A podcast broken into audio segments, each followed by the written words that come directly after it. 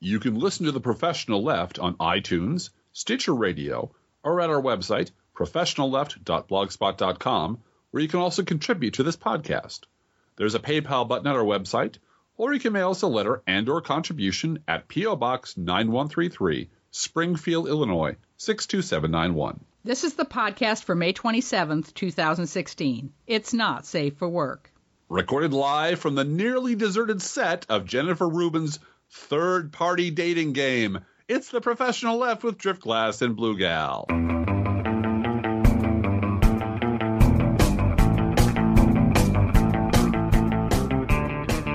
Bachelor number 3. There is no bachelor number 3. Yes, it's Mitt Romney. They're all Mitt Romney. Except they're all cardboard cutouts of Mitt Romney because Mitt Romney doesn't want to play your stupid game. I lost twice already. Why would I set myself on fire a third time because some crazy in the Washington Post wants me to? Yeah. No. Yep. Jennifer Rubin's at his doggy door just scratching and scratching. Yeah, yeah, throwing little pebbles at his window. Yeah, she is. And security is starting to get nervous, you know. She's out there a lot. Jennifer Rubin, she's kind of a stalker, Mitt. Yeah. Jennifer who? Yeah, she's gotten into the car elevator again. Could somebody get her a cab and a sandwich and show her on her way? Because Mitt don't want to play. You know, in case you don't know, Jennifer Rubin has once again scolded Mitt Romney. Your excuses are useless, Mitt. You've run out of excuses. No more excuse for you not to run as a third-party candidate. Just basically, you know, complete her. Because, of course, Donald Trump is an awful, insane, neo-fascist, lunatic, racist who is a blight on the country. Mm-hmm. But Hillary Clinton is also terrible. Yeah, I loved the comment that someone left at your blog this week. Yep. About, and this was assuming that Bernie Sanders is out of the race. I want to make sure we're always very kind of clear about that this comment did assume that. Yes. That the three candidates for president are Donald Trump, Republican candidate. Right. Imaginary monster Hillary Clinton, Republican invented candidate. Yes. And the real flawed Democrat Hillary Clinton. Yes. And we can talk about her flaws for hours, you know, if you want to spend your time doing that.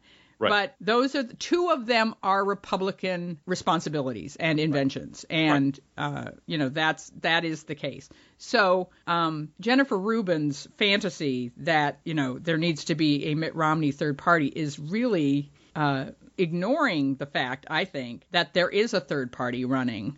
Mm-hmm. And I wouldn't vote for them, but I do really think that Gary Johnson and William Weld together on the Libertarian ticket gives all those country club Republicans an out. Yes. To say, yeah, I don't have to vote Democratic. I can still split my ticket and vote for common sense conservatism in terms of fiscal blah, blah, blah, blah, blah, and predictability. And, you know, a certain amount of sanity in terms of quote unquote governing without needing to vote for Trump. So yeah. Well, and this is the corner. I see that as unfolding. Excuse me. I just wanted to say one more thing, which is Gary Johnson has really dialed down the crazy this year in his interviews. I mean, he wasn't that bad, I didn't think before, but I really have noticed that he is aware that this is an opportunity to raise the profile of his party, and he's going to take advantage of that.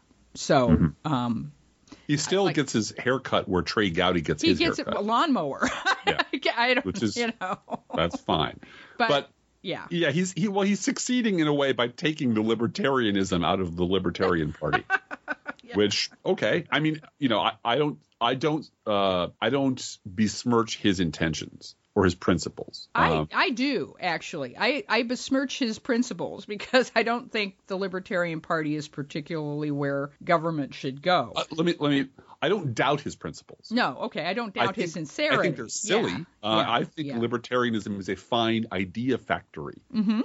It is a disaster to try to run a country as a libertarian exercise. Somalia has tried that. Yeah. And everything's going great, so move to Somalia. You'll enjoy it. Yeah. No government. Everyone has guns. Yeah. Fantastic. But as a governing philosophy, you really sort of – and you saw this with both Paul Ryan and Paul Ryan especially, mm-hmm. Who and Rand Paul to a certain extent, who were Randite, Ayn Rand, Randite libertarian children. Nut jobs, yep. Raised on this stuff, okay?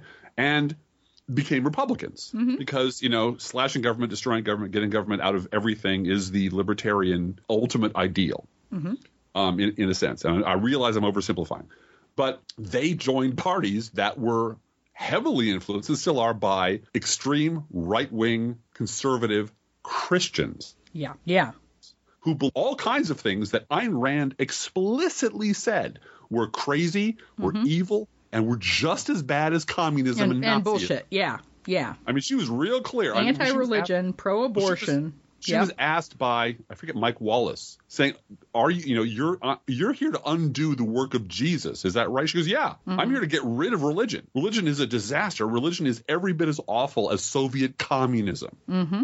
It's mind control. She really felt like it was mind control, and it deprived people of liberty. Yeah. And the two great villains of her stories were always organized religion, people who defied science and put, you know, a yoke on the mind of man in the name of God, and collectivist, socialist, blah, blah, blah, blah, blah. Those government, yeah. And so both Paul Ryan, who used to give his staff copies of Atlas Shrugged, had to pretend that literally half of everything Ayn Rand ever wrote never happened, or that he wasn't talking about that side of the tracks, because he had to. And he had to really dial it back when evangelicals came to his office and said, "You realize how offended we are by your Ayn Rand insanity, you know, because we want you to find abortion illegal. We want and she thought, hey, it's your body, do whatever you want. Abort at 8 months. Yeah. You want. It's your body, you're not responsible for that thing growing inside of you until it becomes a living child outside of you. Period. And she was real clear about that. Wrote about it many times. So it is not the first time that principled libertarians have had to lie, flagrantly lie, about what they believe to appeal to a constituency who would otherwise reject them completely. Right, right. Oh, don't worry. All that's, you know, and so they're doing it again. Yeah. They're, you know, this time it's the other end of the spectrum. It's the Libertarian Party that's saying, hey, it's okay, man. We're cool. We just want to talk about weed and government overreach. And it's beautiful. Yeah. And okay, that's fine. But that means that their political instincts are better than Donald Trump's. Oh, yeah. And their political instincts to realize that the Republican Party has lost its mind and lost the, you know, there are no reins on their candidate whatsoever. Right. We can provide an alternative. Raises the and I don't think either Weld or Johnson thinks they're going to win the election. No. Which is not the point. They are looking to replace the Republican Party in large part. And over, like, they see this as an opportunity. Yeah. Like the Republicans did with the Whigs. They're looking to displace them and render them homeless. Yep. This is what the no labels liars and frauds wanted to do. One of the reasons why one of the big giveaways for what a complete fraud no labels are was first giving a problem solver award to Donald Trump like 8 months ago. Yes, right. You know, because please take us seriously, because if you're unfamiliar with the no labels scam, obviously this is the first time you listen to this podcast, since we've mentioned it 4 or 5 times before in the past. But it's just a fraud. It's a place where blue dog Democrats and all those David Brooks Republicans have sort of gathered to pretend that they're really interested in just pragmatic centrist solutions to America's problems. And they get a lot of money because there are a lot of shut-in delusional oligarchs who live in New York who really want America to be the problems of America to be equally distributed to both sides. So no label simply was invented to tell these morons with tons of money and lots of media access what they wanted to hear, which is what if the extremes on both sides. But they don't have a political philosophy. That's the thing. Libertarians can actually tell you what they believe and why they believe it. And there's a structure to it. You might disagree with it. I disagree with a lot of it, but there's something there. No labels is just what do I need to tell you to have you give me money? Because remember that one of the first endorsers of Donald Trump was John Huntsman. Right, right. So I mean, no labels is I'm talking to you, Michael Steele, you, Mr. Unger, who pairs with Michael Steele. David Brooks, Joe Lieberman, all the rest of the clowns who gathered in that club, who are making, who exist because there are billionaires who are rich enough and deluded enough and sucker enough to underwrite this entire project because they want their worldview to be true, even though it's flagrantly not. So that leaves us with Republicans looking, the elite Republicans, the funding Republicans, looking for someplace to go, which brings us probably in a roundabout way to All the Way with LBJ. Yeah. And we want to highly recommend, if you have not seen it yet, that you drop everything this long weekend. Yes. And if you have HBO, go and watch this movie All the Way, which is about Lyndon Johnson. Lyndon Baines Johnson. And it is played, Bryan Cranston plays Lyndon Johnson in an amazing way. And it's a wonderful bit of acting, but oh my God, the makeup is just astonishingly good. They really have gotten to the point, I think, with makeup where it is, Mission Impossible. Yeah. They have some sort of mask that just whips around in a little case and makes rubber that goes over your face and makes you look like somebody else. I mean, the ears, the forehead, all of it. It's flawless. I mean, you can still see him in there if you look. The eyes, yeah, but, you can tell. But and here's the thing: this is how highly I would recommend it. It is a Steven Spielberg production or property, and it's exactly for Johnson what Lincoln the movie was for Lincoln. Yep, it is, including Daniel Day-Lewis looking and sounding a hell of a lot like people imagine Lincoln sounded. I mean, just astonishingly accurate. But it's picking one moment in this person's career that was a defining and important moment for lots of reasons, and saying we're not going to do a whole biopic about it. It takes it from the Kennedy assassination through the election of 1964, and that's it. That's it. And it's amazing. It's amazing for reasons that we will now explicate. Well, yeah, and we aren't really spoiling because this is American history. Spoiler, Martin Luther King makes a surprise appearance in this. Yes, Martin Luther King pushes back a lot on Lyndon Johnson and has to work with Lyndon Johnson and then has to work with Stokely Carmichael and then has to go work with, and figure out how to make, how to get his people to work with Johnson. Right. As opposed to rioting over Mississippi burning, basically. And it shows and I mean this in the highest possible praising way, setting aside his moral authority and his gifts as an orator and his gifts as an organizer. Martin Luther King was a really good politician. Yep. And I mean, really, very – And Johnson is too. I mean, both of them. That to me, Johnson and King – and then a little bit of Hubert Humphrey in there, too, as sort of the go-between. So the white liberal who part of the beauty of this is you know what happens to all of these people. Right. But at this moment in time, he is the white liberal who is pushing Johnson from a white perspective towards civil rights. Right. And has the unions who you don't realize, I didn't know this really, until are funding Martin Luther King. The white unions up in Minnesota are funding Martin Luther King. Yep. And so Johnson can get on the phone with the unions and say, you tell King to go along with what we want to do with this civil rights bill. We're not going to do voting rights until after the election. Yep. And, get in line and yes, sir. The unions go to King and say, and they're on a tarmac, right? They're just they aren't going to talk to King in one of their buildings. Right. They're not going to invite him anywhere. No. But outside on a tarmac, they tell him, you go back to your people and tell them to get in line or your money's gone. Right. And King has to compromise. And then Johnson has to compromise. Boy, yeah. And then. And I loved how the Gulf of Tonkin comes into this. Yes. This roiling thing happening in Vietnam. And this thing is going. We know what's going to happen. We know how this is going to be a horrible war that can't end. And it hangs around Johnson's neck. It's only, I think, within the past 5 years or so that we've come to appreciate Johnson more. And not just thought of him as the president who brought us Vietnam. Yeah.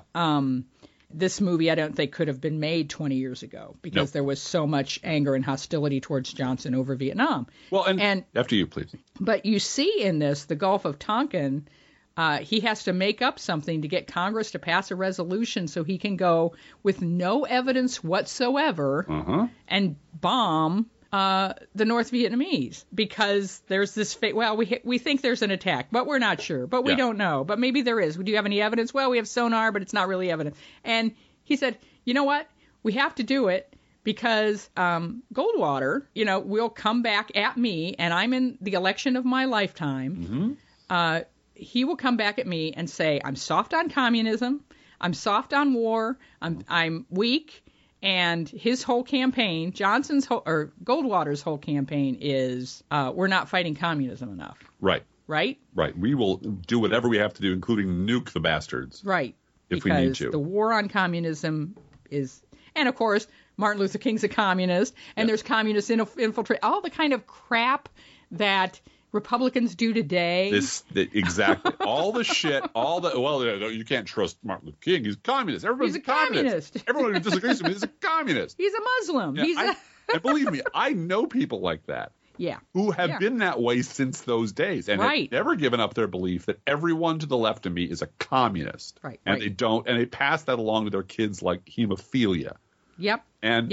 This thing that was wonderful about it. Lincoln was not Lincoln, the marble statue.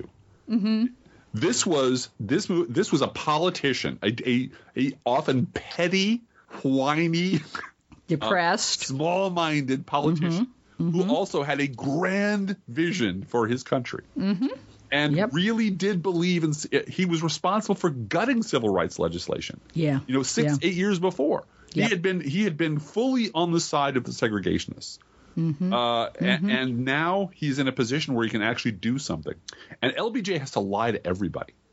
And he's good at it. He's really good at it. And he has to coax and threaten and cajole and give up portions of one bill so that it can actually pass. He has to take his own mentor and stab him in the back and humiliate him in front of his people. And you see these contending forces. You see two groups that are absolutely categorically opposed to each other. You see Dick Russell and Strom Thurmond saying the N-word on the floor of the Congress. Who were and among the segregationists, you had the genteel Uncle Dick, who was LBJ's mentor. Who wouldn't say the N-word, maybe. Who was very patrician, very Negroes are very put upon, that's true, but segregation is the way of the world. And then of course you had the Strom Thurmonds who were like, fuck it, no, absolutely not. The N-words are never going to get anywhere in this country. I've buried enough segregation bills. I'm going to bury them until the end of time. And who was just vicious, hateful people. While an African-American is shining his shoes, he's saying that to his colleagues. Because he's just property. He's just he's nothing. And you had LBJ caught between Goldwater and Wallace. Who was kicking his ass because Martin Luther King had his people he was trying to keep in check, and there were riots happening. And every time there was a riot, Wallace got stronger. And so there were all these contending forces that were out to rip each other apart. And in the middle, you had these deeply flawed – Johnson was a racist. Absolutely. To his bones, he was a racist. But he saw what the future looked like, and he wanted to be remembered as the guy who made his country great. And he played every instrument in the orchestra.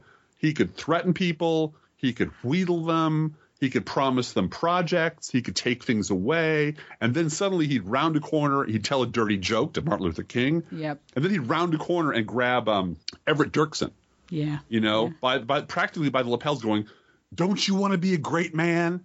Here, have my cufflinks. Don't you want to be remembered in history as a great man? Or do you want to remember it as somebody who did nothing, who was a nobody?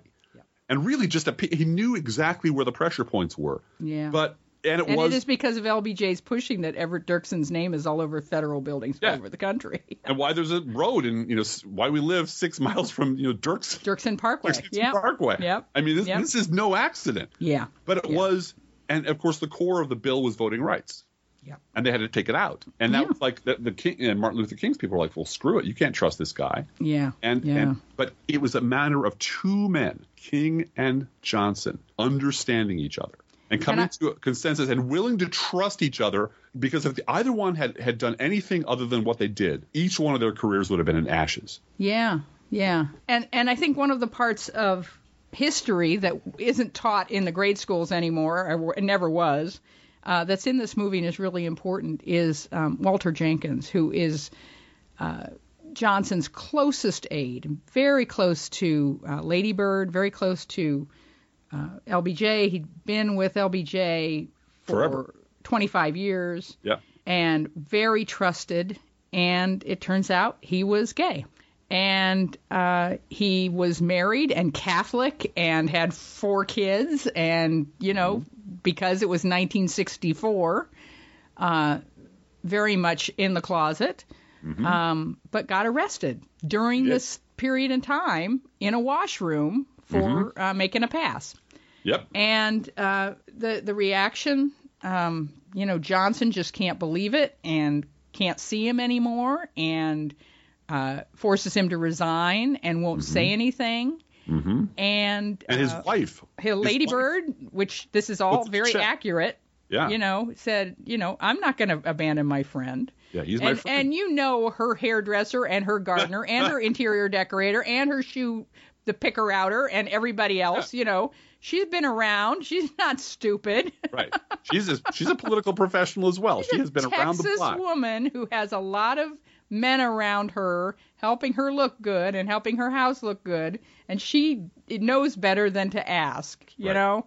Right. And what was amazing to me, and going back and researching, you know, this is all in the story of how she went and wrote a public letter to the family of Jenkins saying, you know, how much she cared about him.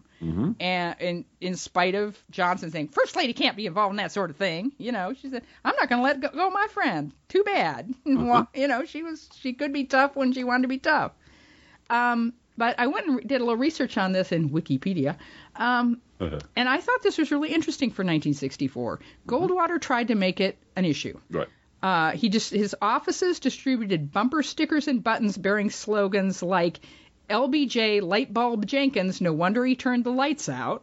And all the way with LBJ, but don't go near the YMCA. Catchy. And yeah. And during the remainder of the campaign, Goldwater occasionally alluded to the scandals. He would refer to Johnson's curious crew, who would run the country. Ha ha ha ha.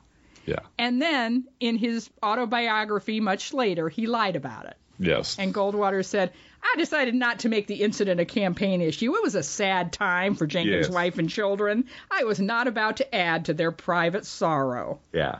Winning isn't everything. Yeah, like you didn't lose by a huge landslide. Winning isn't everything when you're losing at 1964 levels. Yeah. Well, there's something about that Churchill quote, Winston Churchill, history will be kind to me because I intend to write it. Yeah, yeah. Well, that's what Johnson. Doing, amazingly, right. in Goldwater's biography, he was a much more noble man. He was a good guy, right? And Theodore White, you know, who wrote about the campaign of '64, wrote about campaigns throughout the '60s and '70s, said about this incident, the most amazing of all events in the campaign of 1964. Is that the nation faced this fact of Jenkins being homosexual, faced the fact fully and shrugged its shoulders.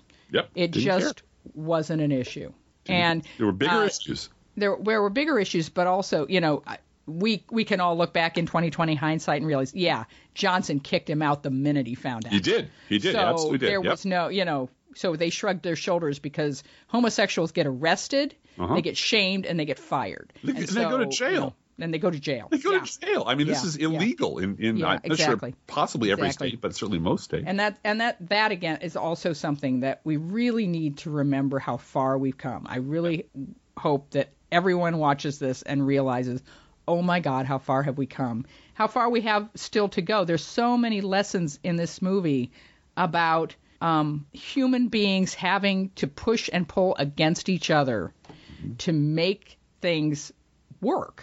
Right. And how hard it is to say, you know, I know exactly what's right. I know exactly what we need to do. And income equality is bad, so let's fix it. Yeah. You know, and think, okay, you know, as I said before, my kids think that gay marriage happened in 6 months. Right. Right. right? They do. They think. And a couple of other lessons to take away from this is how ruthless a really good politician has to be. Yep. And arrogant. And really arrogant. Just absolutely thoroughly ruthless. He's willing to compromise. And then Dirksen comes to him and says, and here's what more you have to do. And he says, nope. Yeah. I'm going to make you side with the segregationists. And that'll be your legacy. How do you like that? And really bullied him into going along. And the idea that Johnson didn't talk, for example, since you bring it up, about income inequality. He talked about being dirt poor. Yeah. I was poor. My family was broke. We lost everything. I had to be in the cotton fields on my hands and knees like a mule. Because he's a survivor of the Depression. Yeah. Yeah. And he says, and people in this country still live in the worst kind of poverty. He said, I had the only job I could get was teaching in a little border town, and I loved those kids, and it was the hardest thing in the world to watch the. He loved those wetbacks. Is those what he said. I love my little wetbacks. And he said the hardest thing in the world is watching the light. These kids who love to learn light die in their eyes. Yep. When you realize the world hates them just because of the color of their skin. Yeah. And that is not discussing income inequality as an abstraction, but I was that person. I was poor.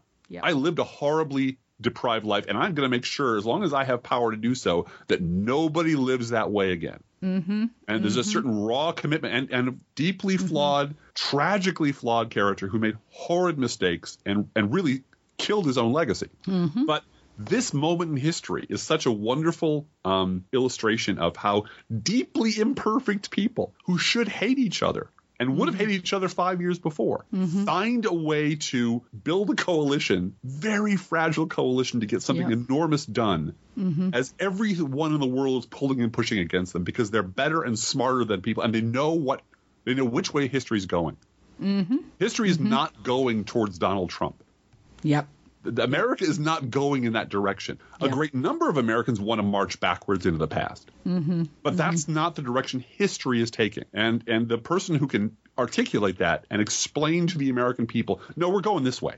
And the lost souls, and that's just too goddamn bad. But they made their choice, and we're going to bring them along with us. And a generation from now, people will laugh at them.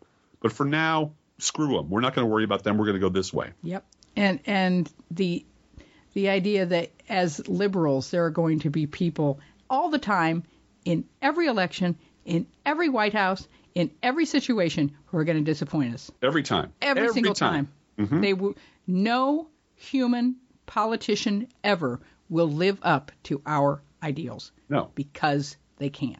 So what? Exactly. And so what are you willing to give up to get the other things you want? What are you willing to choke down? Are you willing to, give up? Are you willing to give up voting rights during this bill with a promise the next time, next time around we'll do civil rights? Yep. Is that good enough?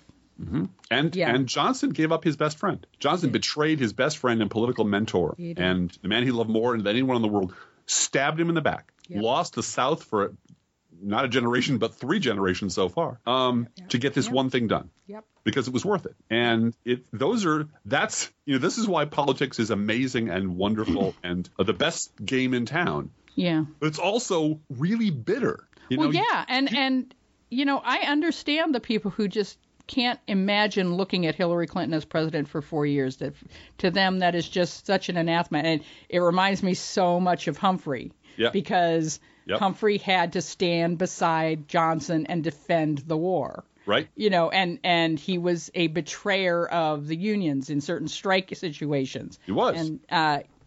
And he, he did not live up to the ideals of the left in the 1960s.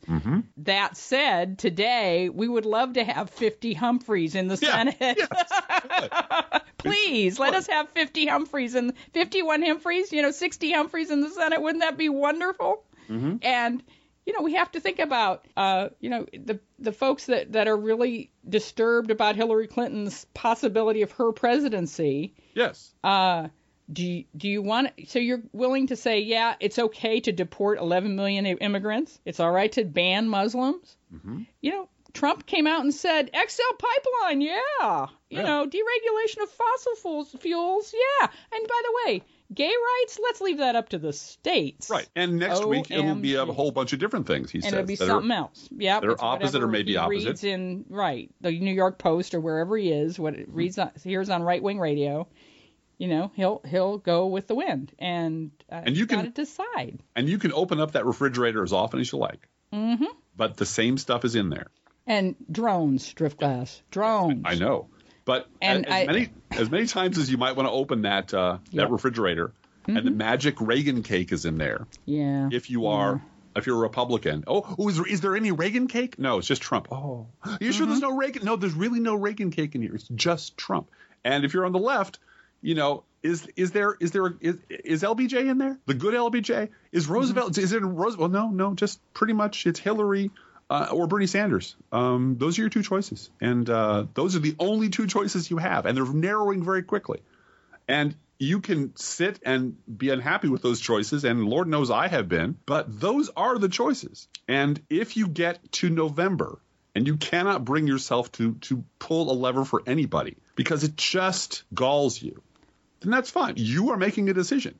Mm-hmm. You are making a decision about who, by default, you are okay with being president of your country. And just know that going in. And I do think, though, Drift Glass, that people can vote strategically. Sure. And by November, by the day that it is time to pull that lever. Yep. Some states will be out. Each person will know whether their vote is critical to a Democratic win or not. Yeah.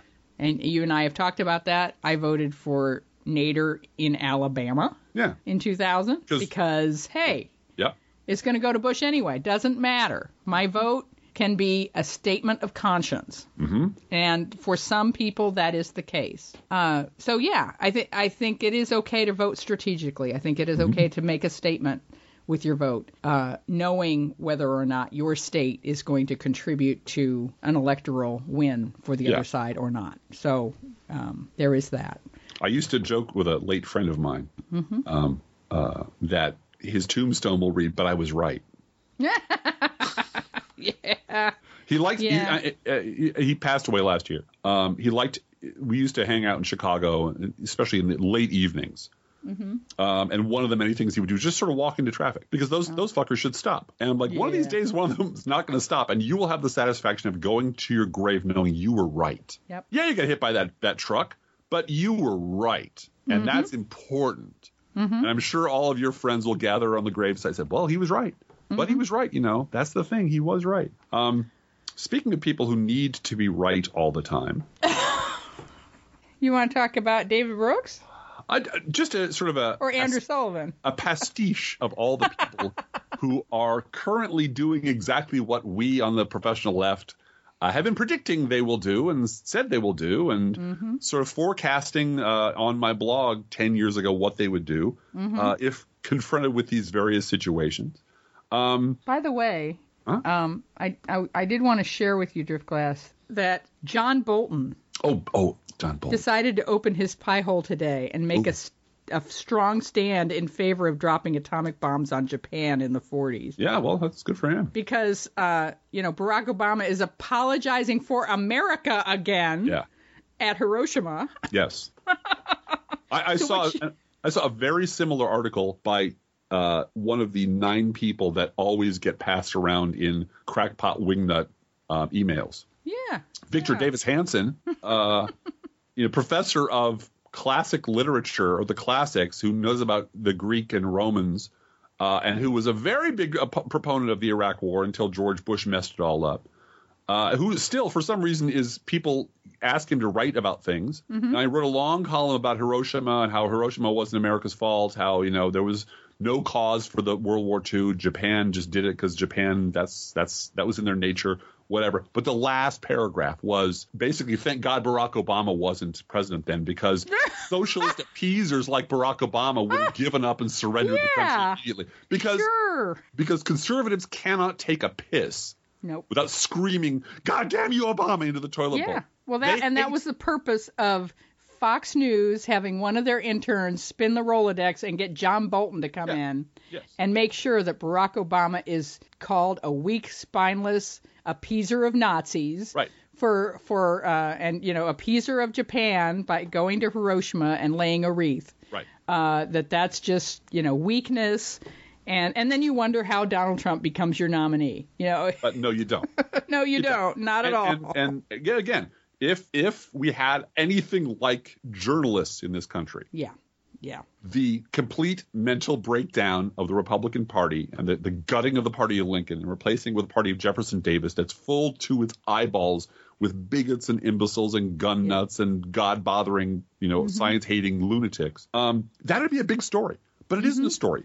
Instead, there's a lot of people like David Brooks and Michael Gerson and Peggy, all the people who were happy to carry water for George W. Bush. Yeah, yeah.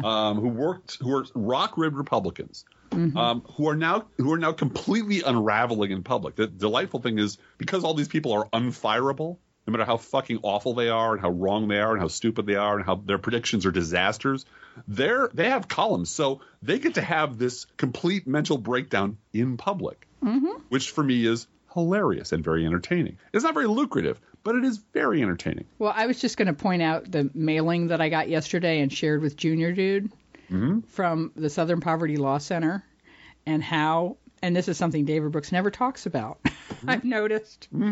I saved this map of the United States that labeled all of the hate groups in America by location. Because Junior Dude, first of all, is a map guy. He loves maps. Second of all, it has charts on it, it has lists of states, and it has lists of organizations, and it has a key, and it had everything. Oh, and it had a call for justice. So it had everything that would push a Junior Dude button.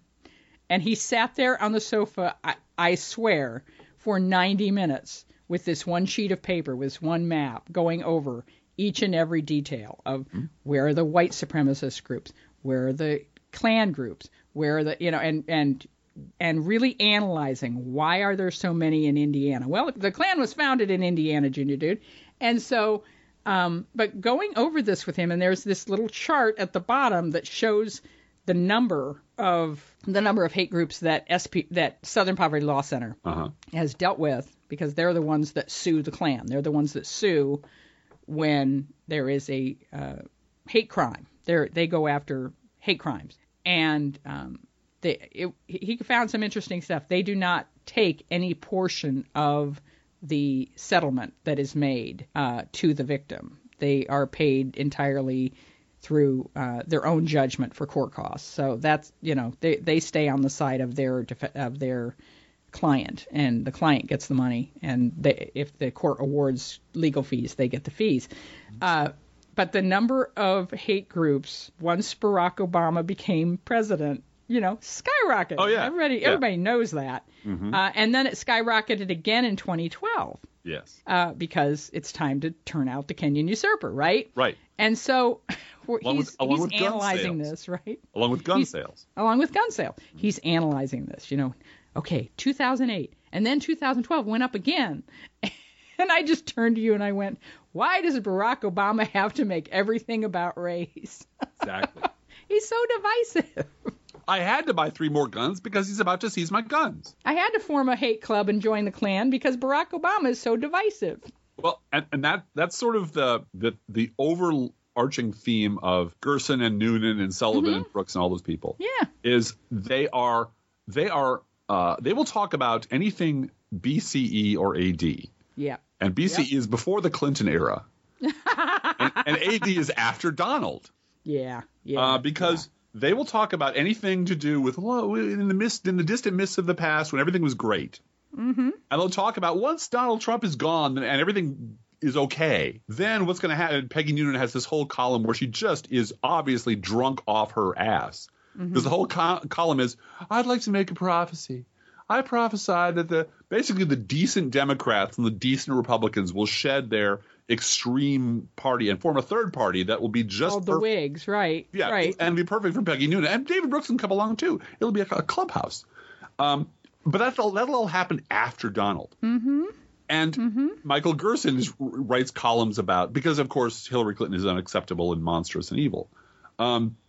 Michael Gerson also writes columns and about Donald Trump being trading on conspiracy theories, because Michael Gerson is a total right-wing Republican Catholic conservative. Mm-hmm. He served under George Bush. He was a policy advisor. He was a speechwriter. He was there when they rat-fucked John McCain. Mm-hmm. He was there when Karl Rove was turned loose. Didn't say shit about it. Perfect okay with Michael Gerson. Didn't quit in protest. Never raised an eyebrow. But now that Trump is coming along and is trading on all these weird conspiracy theories, Michael Gerson is perfectly willing to say the Republican Party went to hell in a handbasket just after Michael Gerson left. 2014 yep. or so, give or take. You know, when as Michael Gerson was packing up his office to leave the White House, he suddenly noticed millions and millions and millions of bigots suddenly coming to the Republican Party. Oh my God, where do these people come from? Mm-hmm. And his columns are all of that tone. And first of all, he has one of the most punchable faces. And I'm not saying you should do that. I'm just saying that if you see Michael Gerson on the street and you start calling him a liar and a shill and a hack and pointing at him in public and pointing out the fact that he was perfectly okay with the way the Republican Party was trading in conspiracy theories, murder theories, rape theories, drug conspiracies when Clinton was president, and was yep. perfectly happy with Karl Rove picking that shit up and running with it, and was perfectly comfortable when Jerry Falwell blamed 9/11 on lesbians in the ACLU. Never had a problem with that, as long as it was lining Michael Gerson's pocket, as long as it was supporting his boss and getting his guy elected.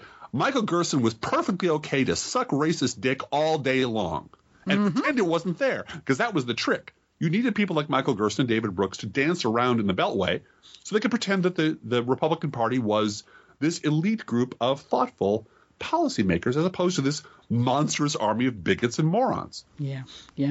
So now that monstrous army has broken into the open and they have a new leader, and his leader has orange hair, and his leader says all the shit they've been saying all along, but says it out loud, Michael Gerson has to go into his newspaper column and do what he did during the Bush administration.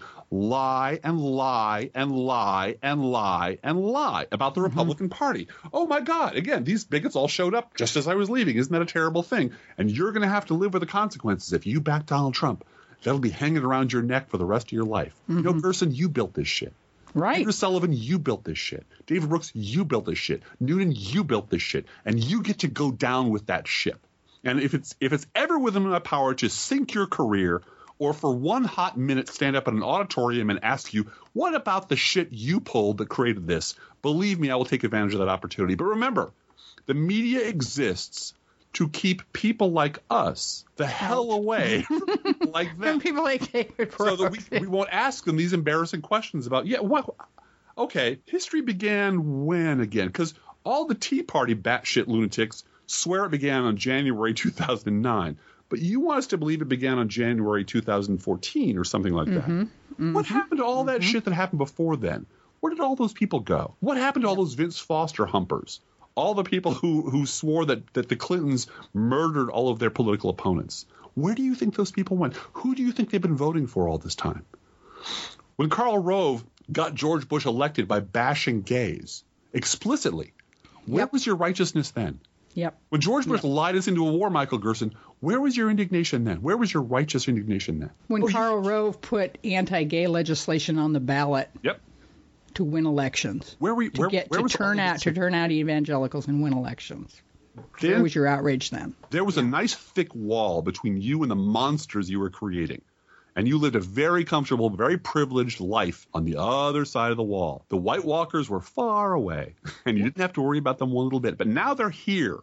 They're and now right you want at to your castle gate, crashing it. Yep.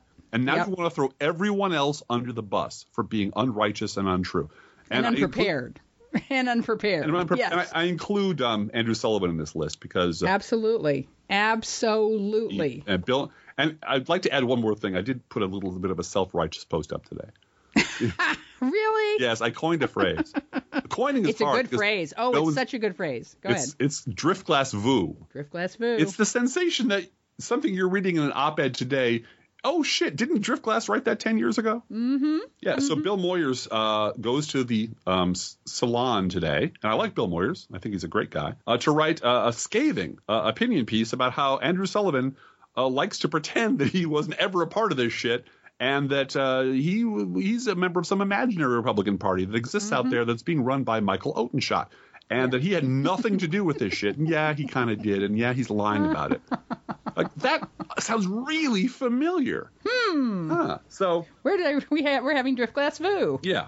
So and this is a constant thing. And not Bill Moyers, but what I call the misremembrance of things past. There are conservatives in my life, people I know and people I read, who are a constant sort of source of entertainment, because ask them point blank about, like, Alberto Gonzales. Alberto Gonzales was a hero. Yeah. Did you know that? He was a fucking hero who stood up to the goddamn socialists who were still there from the Dems who were trying to destroy this country until they finally drove him out. Bush was totally justified in going to the Iraq War. And he and you know what? He never bowed down to foreign dictators, except for this picture where he's bowing down to foreign dictators. And you know, Barack Obama, his contempt for America shows in the way he put his shirt sleeves on in the Oval Office. Reagan never did that, except here's a picture of Reagan doing that. And Barack Obama put his feet up on the goddamn desk in the White House. What sort of a cavalier, communist, Kenyan bastard? Oh, yeah, there's a picture of Debbie doing it and Gerald Ford doing it. And but here's the thing. Every time one of these false, jag-off outrage zits get popped, fueled by something that Michael Levin or Sean Hannity or Bill O'Reilly says that these pinheads take for granted, and because they are incapable of doing any research on their own. They just regurgitate this bullshit. Every time you point out to them, here's a picture of George Bush mouth kissing the king of Saudi Arabia. Here is a picture of George Bush getting a medal from a foreign dictator. Here is George Bush literally bowing before a foreign dictator. Why was it okay then? The answer you always get back is to change the subject. Or you know what? Well, you know, both the Democrats do. Both sides. Everybody, really. Everybody does it. Yeah, but no. 10 fucking seconds ago, you said it wasn't both sides. It was uniquely Barack Obama's hatred of America that made him put his feet up on the desk. Let's go back 10 minutes, but of course, we don't do that. That's why you have Donald Trump as your candidate, because what he said 10 minutes ago doesn't count. For normal people who aren't mentally ill conservatives, what he said 10 minutes ago actually counts, and trying to compare and contrast that what he's saying today gives you headaches. For conservatives, the fact that he just lies constantly, makes shit up, and disavows things he said at the beginning of a paragraph, by the end of the paragraph, is how their brains work. So they're completely cool with that. Anyway, I'm off my There's a couple things I want to just sum up with. One is to just talk about, in a very positive way, the opportunity for the future of the Democratic Party. You know, the Sanders movement can very easily become the future of the Democratic Party. It is. And I think it is. And rather than look at sort of what has happened in this primary process as a fight, I've been looking at it, especially today, as a learning process and an opportunity for people to actually learn how to do politics. I've been thinking a lot about a man that my ex-husband wrote a book about, William Kunstler, who was the attorney for the Chicago Seven. I've just been thinking about the 60s because of this LBJ thing. He had a really clear sense of how to manipulate public opinion by making sure that he had the microphone and he had the way to slant, the way to spin things. He was a very good representative of radical politics and using the judicial system to get what you wanted, because he knew to keep the subject on what you wanted to talk about and make sure you didn't lose that narrative, and that you had the microphone outside the courtroom to say and the speeches that he gave out, somebody should publish those. The speeches he gave outside the courtroom weren't just about my client. They were about justice being done for the oppressed, blah, blah, blah, you know, African Americans, social justice, civil rights. You know, he made it about the subject that he wanted it to be, and pushed the narrative to the way he wanted. And I've been having long conversations on Twitter with people who are upset about a chairman of a convention seconding her own motion on the floor of a Nevada convention. And having and I've had to say this to one person like 4 times and said, you do realize no one is really talking about that except for extreme Sanders partisans, because everybody is talking about these awful voicemails. And rather than relitigate, I'm not going to relitigate Nevada. just say you can't lose the microphone. Right. If you dox somebody and all of a sudden the C word and the B word and, mm-hmm. and stuff is going on against a volunteer woman mm-hmm. who can then claim victimhood, whether she is or not. And I have strong feelings that she is. I also have strong feelings that the people doing that were not representative of Sanders supporters. Mm-hmm. But all of that aside, the microphone got lost. Yes, it did. And fixing the process of conventions and primaries and caucuses and how we fix things, you know, the Sanders folks are going to have a lot of say in that. I really do believe they will. There are times in politics where showing up to a rally and just being a body in the room is exactly what you need. And you need to recruit by Reddit and so forth. They will. But they lost the microphone at that moment to say, to make the case for change because of the doxing and the language that was used in those voicemails. Mm-hmm. And that's a lesson learned, hopefully, and for a lot of folks. And remember, I hate to paint in broad brush, but I always do, so I'll do it anyway. The media wants the other story. Yeah, they do. They want the blood and riot, and they don't want to report on procedural matters that are really important. Mm-hmm. And you're on the right. If mm-hmm. there's something, and reform. They don't want to report on the long, difficult, brass knuckle on paper reform that we have to do. Right. So if there's any chance at all to go report on tear gas being fired. Right. That's where they're going to go. Right. And that's the thing with people. I wish everyone thinking about protesting at a Donald Trump rally, you know, could learn from William Kunstler and learn from the Chicago 7 and so on and so forth. It's not about the cops. It's about the fire marshal. Right. You know? Right. Don't do anything to piss off the fire marshal. If you piss off the fire marshal, he or she has the authority to shut your shit down immediately. And if there's too many people in the building, the fire marshal can come in, no matter what you're talking about, no matter how important it is, no matter how much it's going to change the world, the fire marshal can walk in and say, whoop, too many people in the room, shut that shit down. Uh-huh. And everyone is on the fire marshal's side because it's about public safety. It's not about you and your issue.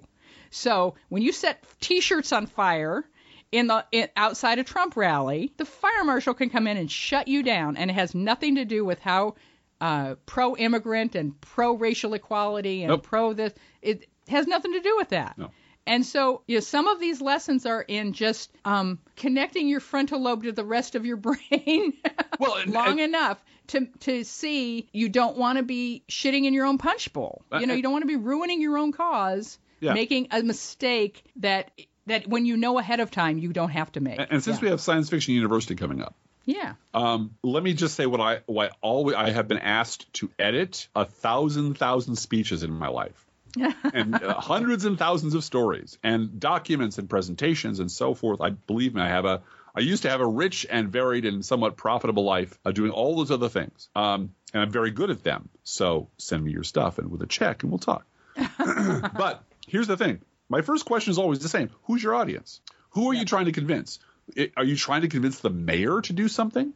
Are you trying to convince city council to do something? Are you trying to convince this board of regents to do something? Are you trying to sell a story to a particular magazine? Who's your audience?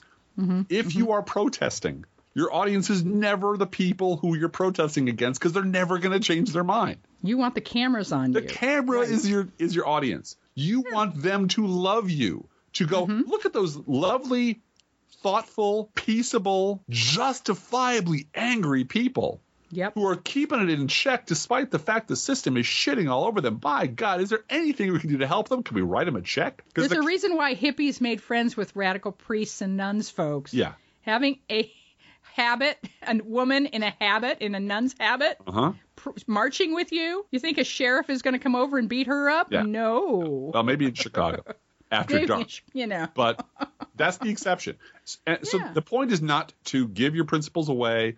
Don't protest. Whatever you do, just stay at home and be angry on Twitter and never get involved. No, the opposite is true. You should get involved. You should protest. You should step out of your safe zone. You should engage with the other side.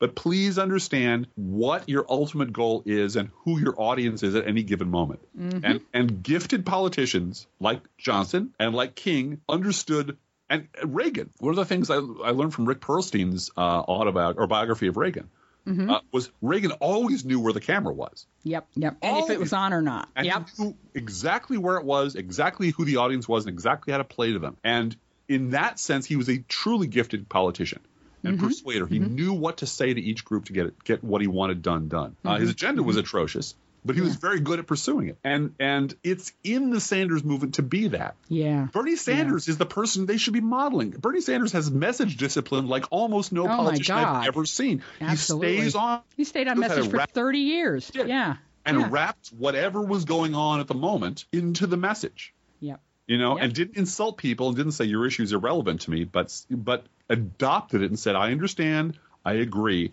I believe the larger issue, however, is income inequality, whatever it is, mm-hmm. and here's why. And had the shit down and still does. He's mm-hmm. a great model of how to proceed against overwhelming odds and get yourself right to the finish line and mm-hmm. with your dignity intact and the respect of people who might disagree with you intact. And so, you know... Be like Bernie. Yeah. Well, and we're going to end with a Bible bitch then. Oh, really? Okay. Bible bitch. That's not scriptural.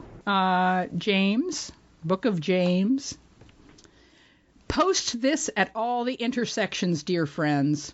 Lead with your ears, follow up with your tongue, and let anger straggle along in the rear. God's righteousness doesn't grow from human anger. So throw all spoiled virtue and cancerous evil in the garbage. In simple humility, let our gardener, God, landscape you with the word, making a salvation garden of your life. Anyone who sets himself up as religious by talking a good game is self-deceived. This kind of religion is hot air. And only hot air. Real religion, the kind that passes muster before God the Father, is this. Reach out to the homeless and loveless in their plight and guard against corruption from the godless world. Amen. Yeah, amen to that. Each week we post to our Facebook page and website an Internet Kitty sent in by you, the listeners. This week's Internet Kitty is Sophie.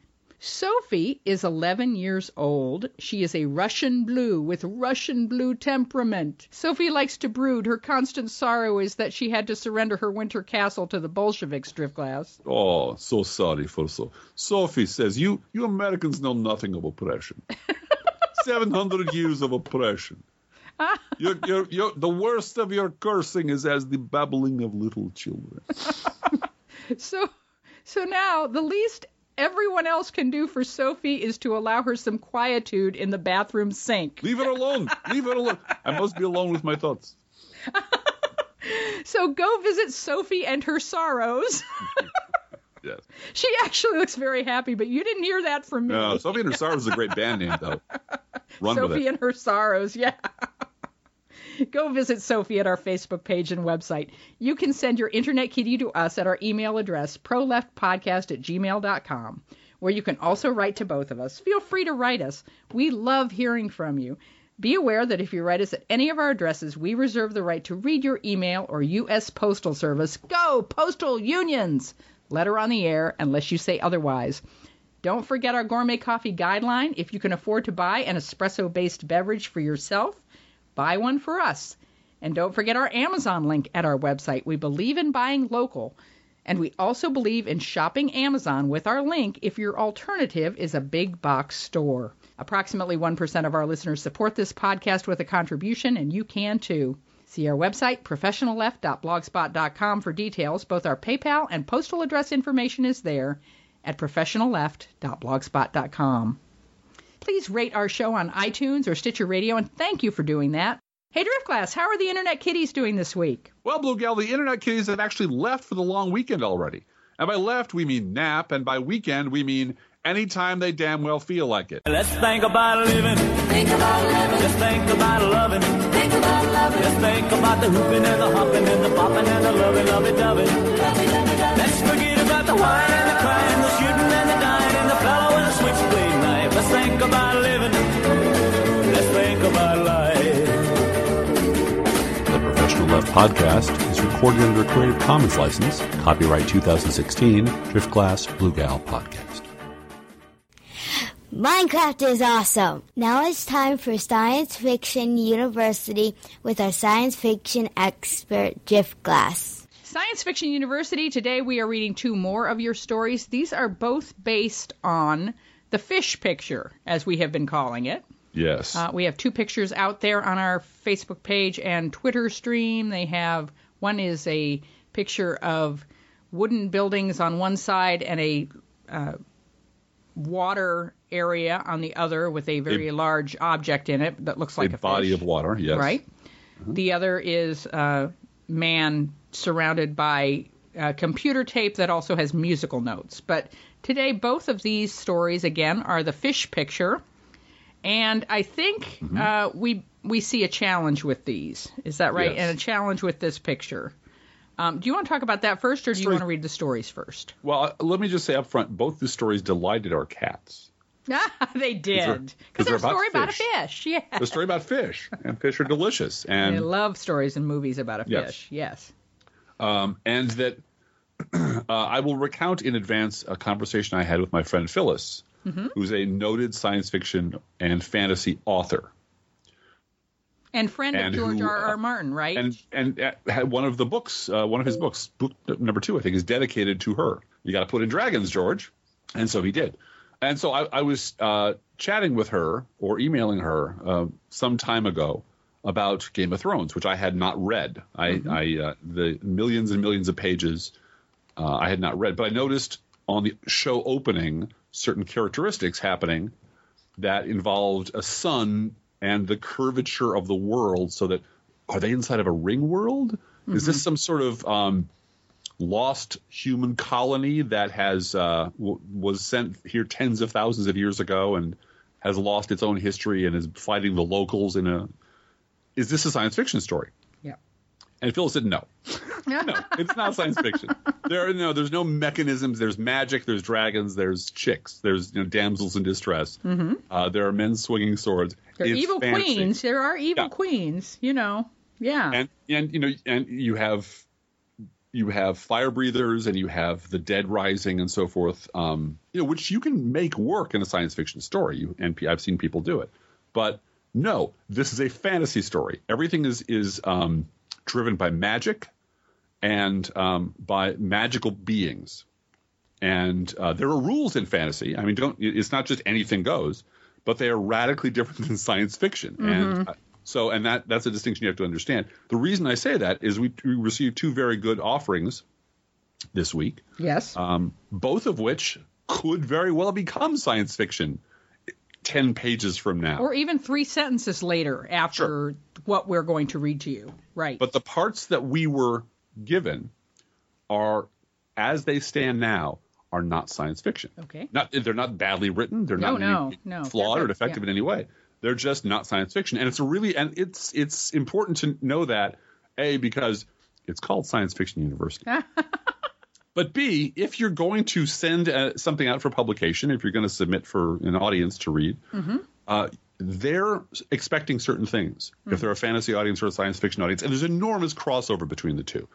There's we share a lot of DNA with the fantasy folks and vice versa. Yeah. So don't think that we are warring camps, although each does, in the privacy of their own convention suite, look down their nose at the other. But that's what family fights look like. Yeah. But there's a lot of crossover between the two, especially in the comic book world. And the fan fiction extensions of things. But these are two as they stand now, these are two fantasy stories that could be science fiction if they take a turn, but they haven't. So we're going to read them as such and then critique them as stories, but letting you know that's what we're doing. The first story is from Bowtie Jack, and Bowtie submitted more work than we needed. So, he submitted more than 4 paragraphs. Yeah. And because of time and because of my editing abilities and time to do that, we're going to read 4 paragraphs of his submission. And we chose coherent stream paragraphs so that it would tell a story, but we only picked 4 paragraphs out of what he wrote. So she's lying. We cut out all the parts that reference science fiction just to make Bowtie Jack look bad. Why did you do the assignment, Bowtie Jack? No, it's fine. These are just the sort of the 4 key paragraphs in the work that he submitted. And it begins. You're an asshole sometimes. I know. Sometimes I am. Sometimes I am. That's why I founded my own university. So I can be the chancellor and do whatever I want. Wait a minute. It's Trump University. Wait a minute. Yeah. So suddenly I'm the Ken Starr of science fiction university. See? Yeah, getting demoted for being an asshole. All right. I was indestructible. All right, ready? Moving on. Here we go. A lot of people in the stacked houses had worked on maintaining the dam, D-A-M. One morning, Mother said they woke up and there was no dam, but just the water wall. A lot of people got scared and moved away, but others moved into the abandoned homes, and life had gone on, just without the dam and with the water wall just looming there. Mother said she was afraid that someday something would happen that would change everything and turn the water loose. In particular, that maybe some stupid child would throw a rock or something at the water wall and break it, and that would be the end of us all. And the end of all the people downstream, too, or where downstream had used to be, she said, when water had flowed out through the sluice gates of the dam, whatever they were. Of course, because the old riverbed was so fertile, people had planted maize crops all over it and started raising cows and chickens there. One morning, early, Mother gave me some lace she had tatted and told me to go down and trade for a pail of milk when the dairymaid came in from the settlement. So I belted the rough tunic on my loincloth, slid on the knit slippers with the felt soles she had made, and went down the ladder to the roof of the house below us. There was a wide eave there that went all the way around on the end, and you could stand there and look right into the water wall. Sometimes you could see schools of little fish chasing each other back and forth. And sometimes there were big fish, like logs, that would drift by and come back again and then lazily drift back and forth. I wondered if maybe they were looking out of the water wall and could see me the way I could look out a window and see a bird. That morning, though, when I came around the eave, I almost fell off the roof. There was the biggest fish I'd ever seen, bigger than any of the men's boats, almost as big as one of the houses, up against the water wall, and it was most definitely staring right back at me. There you go. Yeah. So as you can see, unless what is going to happen is we're going to discover that there's a alien implanted machine under the earth that is keeping the water wall going, or perhaps, as you said earlier to me, this is post-apocalyptic in some way, where it's the Shedd Aquarium, and we find out that this whale is a mechanical, or is a real whale that was at the Shedd Aquarium and is the most intelligent being, right? And talking whales would be fantasy, but... No, not at all. The Uplift, David Brin, I think, has an Uplift series where human beings uplift various species and get in trouble for doing so. So a talking whale, an evolutionary leap forward, that'd be fine.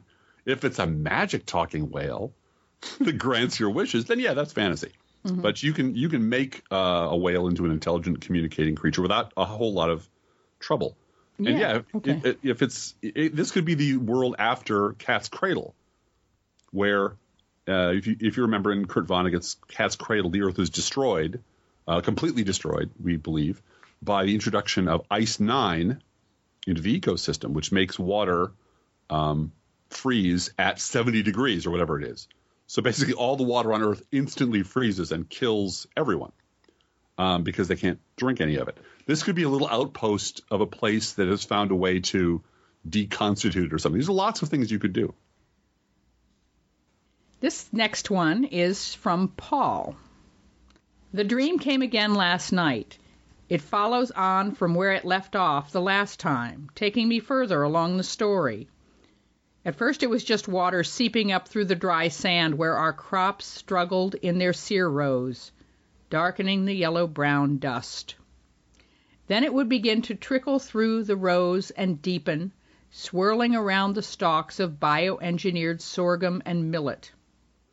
The water would run up against the rough pickets of the fence that separated it from the yard from where I watched, and begin to fill the field beyond.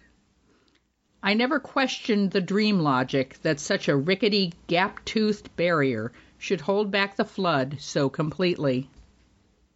In later dreams, When the water reached the top of the fence, instead of spilling over, it continued to deepen, as though held back by a sheet of perfect invisible glass. The muddy blue water would rise above the fence top, above the plant stalks, above my head, rising against the wooden frontage of our homestead built into the cliffside. For days afterward, working in the yard, I would be surprised to look over the fields and see the stalks buffeted by the dusty wind, rather than swaying steadily beneath the deep blue water. The first time I had to cross through the fence into the field, it almost felt like breaking through some strange surface tension. Now, tonight in my sleep, the water fills all the way to the top of the cliff, as once it had, supposedly, when this had been a lake in my grandfather's grandfather's time. And the cliff top itself is transformed, covered with sweet green grass and trees heavy with impossibly plump apples, instead of the dry, wind-blasted surface that forces us to shelter inside the cliff and coax crops from the old lake bed. I watch as usual from the yard, where our scrawny chickens peck after grubs in the hard ground, transfixed by the blue wall before me, when I see something move, something huge and dark, just a shadow obscured by distance and sediment at first. It moves closer and is caught in the shimmer of light that penetrates the rippling water above. Really beautiful writing, both of these. Yes, very lovely. I noticed, just in doing a little recall, I really love the passage, "Rise above the fence top, rise above the plant stalks, above my head." Yes. It's very poetic. Yeah. And grandfather's grandfather's time is really beautiful. The blue wall, and a shadow obscured by distance and sediment at first. You know, all of that really works. Yeah, sweet grass and plump scrawny chickens. And I mean, it's all very visual. But it's all a dream. And that makes it fantasy unless we see that the dream is being manipulated by some technology or alien or in some way part of a larger plan to organize human beings via dreams. I mean, there's all kinds of ways you could go science fiction with that. You could make this a dream journal of a subject in a laboratory, right? I mean, then all of a sudden it's science fiction. This is the first page in italics of a dream journal of a character whose dreams are being manipulated in order to fill in the blank. Right.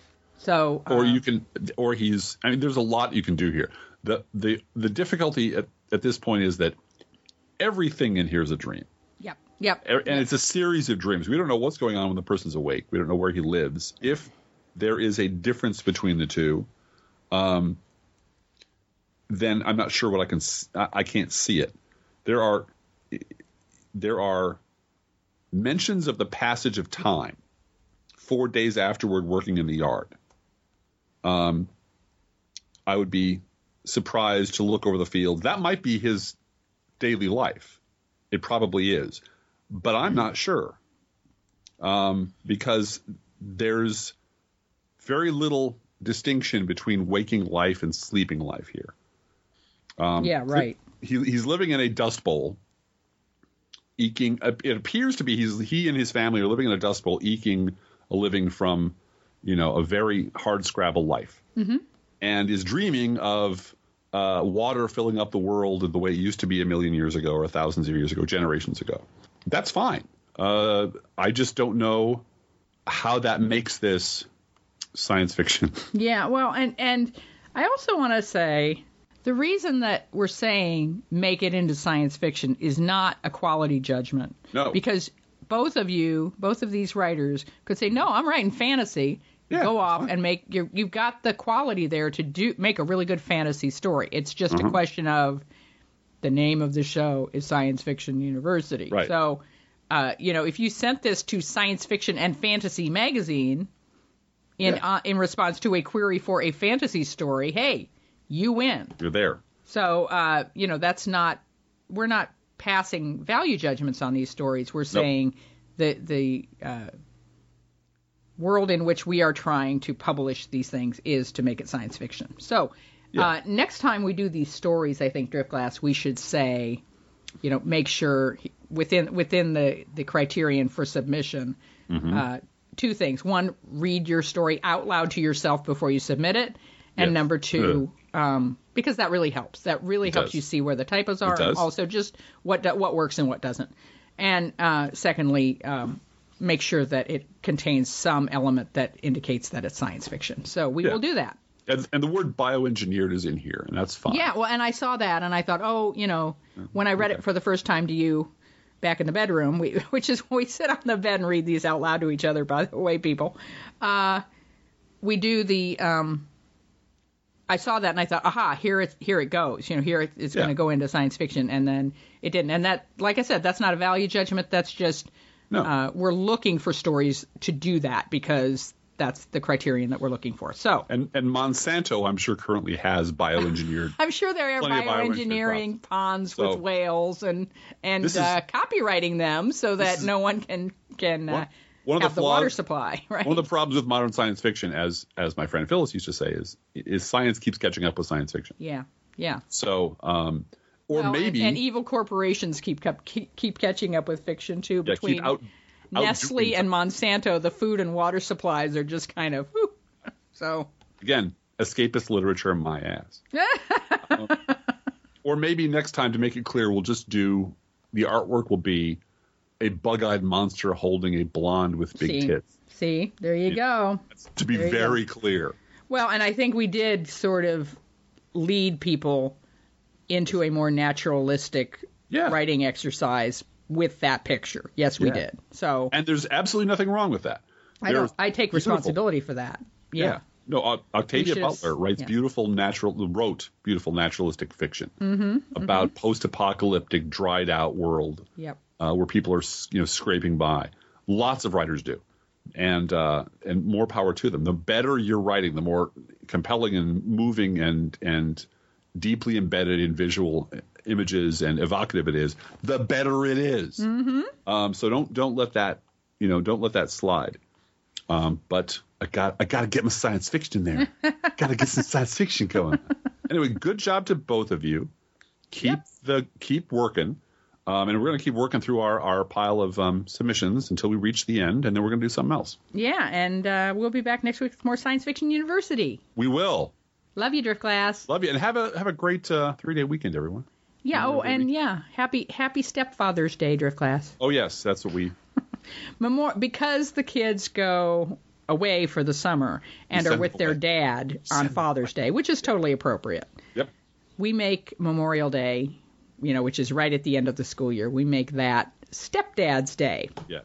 So that's going to be fun. All right. Spend my Stepdad's Day driving people around. You will. You totally will, as usual. Making pancakes, driving people around. But that's okay. That's okay. And Suburban Dad, that's what you do. If I may quote, what's his name from Godfather 2? This is the work we have chosen, Michael. I keep trying to break out, and they keep pulling me in. Oh, no, we don't talk about Godfather 3 on this podcast. The one that ruined the franchise. We don't talk about that. Love you, darling. Hey, love you, too. Bye, everybody. Bye, everyone.